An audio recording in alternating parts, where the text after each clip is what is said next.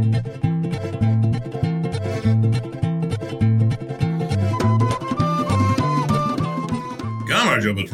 This is the Rorshok, Georgia update from the 1st of June, 2023. Rabbit, rabbit.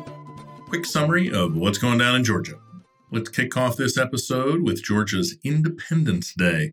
Friday, the 26th, Georgia marked the 105th anniversary of its independence from Russia in 1918 with ceremonial events held in Tbilisi and 15 other municipalities. At Tbilisi's Freedom Square, President Salome Zourabichvili addressed the citizens. She emphasized the importance of freedom and peace and highlighted the significant role that language plays in Georgian culture. Zourabichvili dedicated much of her speech to remembering Georgia's struggles for independence, sacrifices made during the Russian Empire and Soviet occupation. Prime Minister Irakli Garibashvili, Speaker of Parliament Shalva Papuashvili, and Minister of Defense Juansher Burchuladze congratulated citizens on Independence Day in their speeches as well.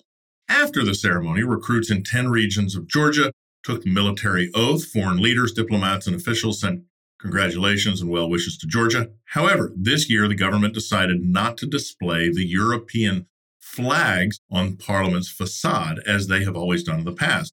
Picture of Parliament without the flag went viral on social media, annoying lots of people. Members of the opposition called the action another pro Russia move and urged Shalva Papuashvili to raise the EU flags on the facade of the Georgian Parliament building, together with the Georgian flags, just like last year and previously. In response, government administration feebly grumbled that this year the theme was freedom and love of liberty. Therefore, Georgia celebrated that with national symbols. Some updates on direct flights between Georgia and Russia. On Thursday, the 25th, Tamaz Gayashvili, founder of Georgian Airways, said to the Russian channel TRVI that his company will act as a stopover for Russians whose final destinations is in Europe. However, the opposition criticized the government for direct flights with Russia, warned that the EU could sanction Georgian airports. Georgian Airways, in response, idiotically said that the Georgian public doesn't need to worry as, and I quote, sanctions cannot be applied only to us. They should first concern Turkey, the United Emirates, Israel, and Central Asia, and only then will they reach us. End quote. And who knows, maybe some people will be idiotic enough to believe them until the sanctions start. On Monday, the 29th, Pavel Herczynski, the European Union ambassador to Georgia and the ambassador of the EU member states, met with Levan Davitashvili, Deputy Prime Minister and Minister of Economy and Sustainable Development. During the meeting, the EU ambassador delivered diplomatic initiatives regarding the resumption of direct flights with Russia Herczynski said that while it is true that Russia unilaterally decided to resume flights with Georgia, as the government always says, the agreement required Georgian government's approval. So it wasn't really so unilateral. Therefore, he delivered a message agreed upon by the 27 EU member states saying that they regret the decision of the Georgian government to agree to the resumption of direct flights between Russia and Georgia. On Saturday, the 27th, supporters of Nika Gvaramia, the director of the Mtavari channel, held a rally called Freedom for Nika at Orbeliani Square near the presidential palace. Mtavari channel employees, journalists from other media outlets, politicians, and Gvaramia's supporters attended the protest, urging the president of Georgia to exercise her pardon power and release Nika Gvaramia, calling him Bidzina Ivanishvili's personal prisoner. Levan Khabeishvili, chair of the United National Movement, or the Natsebi, highlighted that the president could also grant Misha a pardon. Khabeishvili also emphasized that so far the president's words and actions do not align, which causes questions about her intentions. For example, she talks about depolarization but does nothing to end it. Speaking of Ivanishvili, on Friday the 26th, Reuters reported that the Singapore International Commercial Court ordered Credit Suisse Trust Limited, a Swiss global investment bank, to pay 926 million US dollars, pretty close to a billion, in compensation for failing to protect the assets of Bidzina Ivanishvili, a businessman, former prime minister, and founder of the Georgian Dream Party, or Otsneba. International Commercial Court in Singapore ruled that a division of Credit Suisse acted dishonestly and failed to take proper care of Bidzina Ivanishvili's assets, causing a setback for the bank. Although Credit Suisse plans to challenge the ruling, Ivanishvili's legal representatives, Kavinder Bull and Wu Shu Yan from Drew and Napier law firm, accused Credit Suisse Trust of incompetence resulting in fraudulent mismanagement and significant losses of Ivanishvili's assets. On Monday, the 29th, eight civil society organizations held a press conference to discuss their visit to Brussels in May. They monitored the fulfillment of priorities of Georgia required to receive candidate status from the EU. In their meeting with EU institutions and representatives of member states, they highlighted the challenges the Georgian dream faces to become a member of the EU. Although the civil society organizations acknowledged the government's efforts to meet various priorities, they expressed concern about the insufficient fulfillment of important requirements. These priorities include depolarization, an independent judiciary, de oligarchization, free media, and civil society participation in decision making. Some news from occupied regions. On Tuesday, the 30th, more than a thousand people gathered in Sukhumi to voice their demands, displaying banners opposing laws allowing Russian citizens to own land and protesting energy price hikes. The opposition called for dialogue with Aslan Bzhania, Abkhazia's leader, and demanded resignation of the cabinet of ministers, proposing a two year roadmap to address national issues through the creation of a presidential reform council. They also demanded the rejection of ratifying the agreement between Russia and Abkhazia. Seems Russia is leaning on lots of places in the region and lots of governments, de facto and otherwise.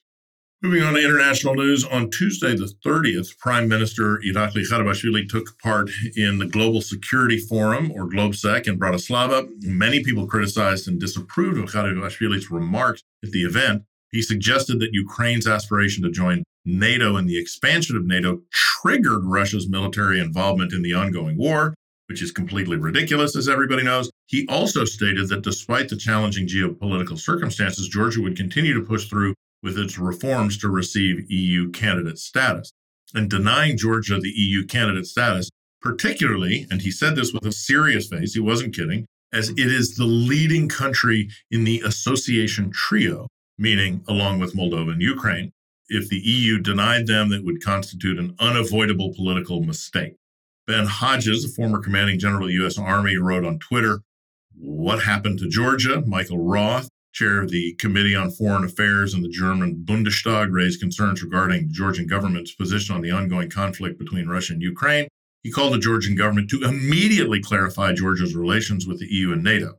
So, unlike at CPAC a few weeks ago, where he was just winging it and saying all sorts of nutty stuff, the prime minister seemed very well prepared with his talking points, in which he would say very little and try and thread the needle between what the Georgian public wants and what the Kremlin is demanding what he said was inaccurate anti Ukraine and anti EU, but in a very sort of passive, calming way while pretending to be pro EU. So it was very strange. On Wednesday, the 31st, President Salome Zourabichvili addressed the European Parliament as part of her visit to Brussels. Before her speech, she met with Ursula von der Leyen, the President of the European Commission, and Charles Michel, President of the European Council, to talk about Georgia's European future and implementation of the 12 priorities outlined by the European Union.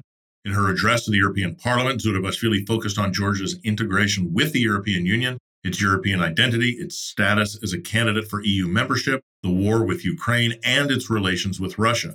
She acknowledged that Georgians have been working towards, quote, rejoining its European family, end quote, for centuries and pledged to do everything in her power to make it happen. Not just because it's mandated by the Constitution, but also because of her firm moral conviction.